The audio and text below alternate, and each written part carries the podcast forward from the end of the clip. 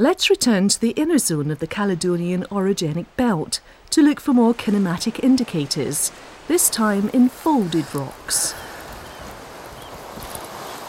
Well, we've come back to Kilmory Bay looking at the ductile structures of the inner zone. What can you tell us about this particular fold? Well, we're seeing folds at lots of different sizes, scales and sizes here in, in the Dalradian. And we've found here an absolutely perfect example of an asymmetric fold pair. And we can trace a long limb coming up from the sea right the way up towards us. It then curves round into an extremely short, short limb and then back into a long limb in the, that's in the same orientation as the, the first one that we saw. Yeah. So this is the, the, the, the type of asymmetric fold pair that we can use to assess the vergence direction. And in assessing the vergence direction, we would expect to be able to predict the location of the next larger scale antiform or synform.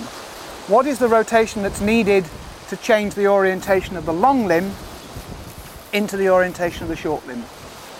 And from that long limb, we need to rotate round through the fold hinge into this orientation. And in this case, that's an anti-clockwise rotation of the long limb.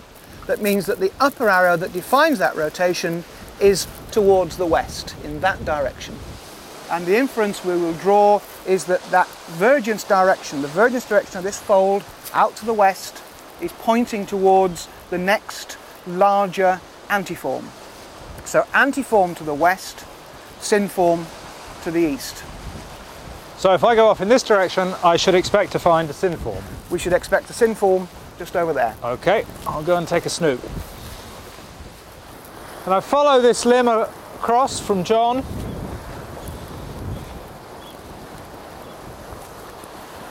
And what I can see is very nice curvature around the closure of the fold and following up the other side. So this is a synform, which is exactly what you predicted. So vergence works. I'm very grateful for that. So far, we have located a synform using the kinematics of an asymmetric fold pair. What will be the vergence of minor folds on the other limb of the same synform? Well, we've come round to the other side of the synform and found uh, quite a nice minor fold. What's the uh, what's the vergence direction in this one, John? Well, you just walked up a long limb. Yep. And then the short limb is immediately below us here in this orientation, and it swings back onto a long limb again, going up behind us.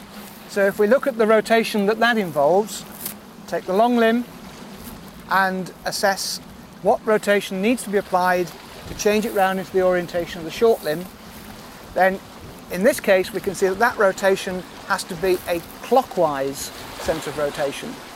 So clockwise rotation and the upper arrow now is pointing in that direction, which is east.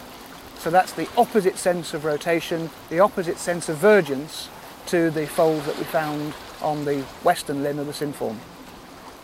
And that completes the, uh, the vergence criteria for this fold? That's right. We, we've, we've found all the vergence information that we could expect to find around a fold of this size. To summarise, John has recognised minor folds on both limbs of the synform with opposite senses of vergence. In each case, the minor folds verge away from the closure of the synform.